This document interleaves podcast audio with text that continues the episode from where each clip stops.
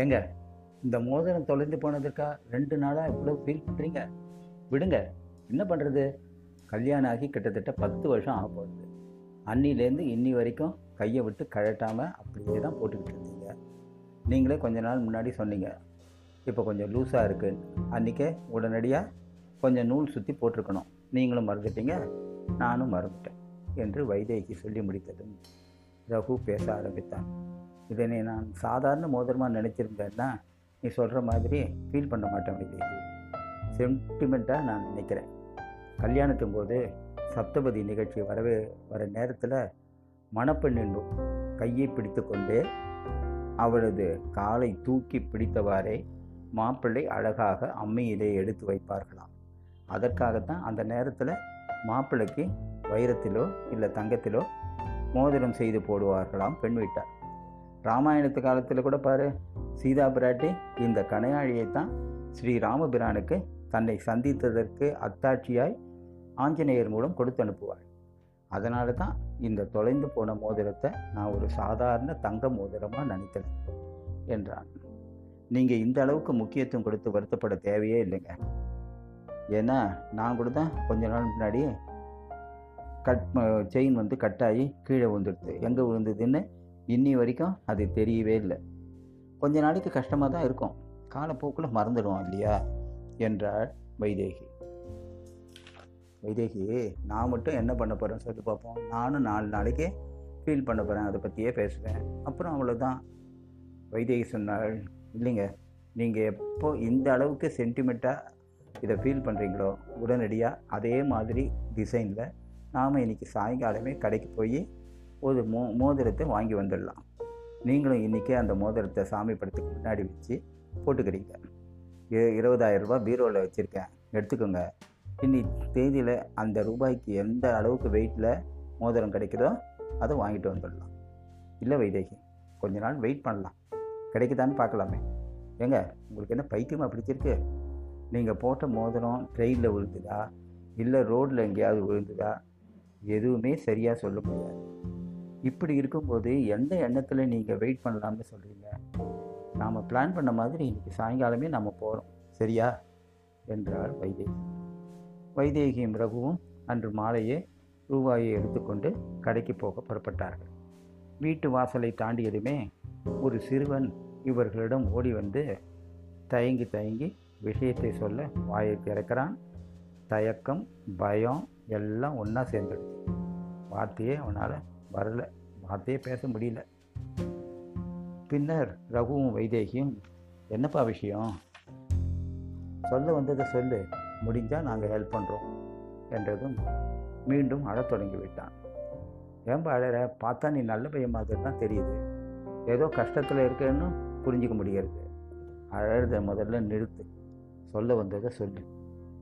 நான் தினமும் ட்ரெயினில் தாங்க ஸ்கூலுக்கு போகிறேன் செவன்த் ஸ்டாண்டர்ட் படிக்கிறேன். அதே மாதிரி ஸ்கூலுக்கு போகும்போது என் சீட்டுக்கு எதிர் சீட்டில் அடியில் ஒரு மோதிரம் கிடைச்சிதுங்க. பயந்து பயந்து போய் தான் நான் அந்த மோதிரத்தையே எடுத்தேன். சார் சார்னு அப்போ இறங்குவவங்க கிட்டலாம் கூப்பிட்டேன். யாருமே திரும்பி பார்க்கல. நிறைய கூட்டம்.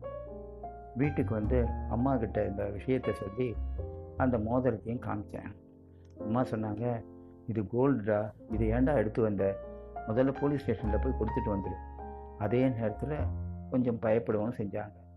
ஏன்னா நீ தான் திருடன்னு நினச்சி உன்னை சந்தேகப்பட்டுட்டாங்கன்னா அதனால் கொஞ்சம் பயந்து இருந்தாங்க.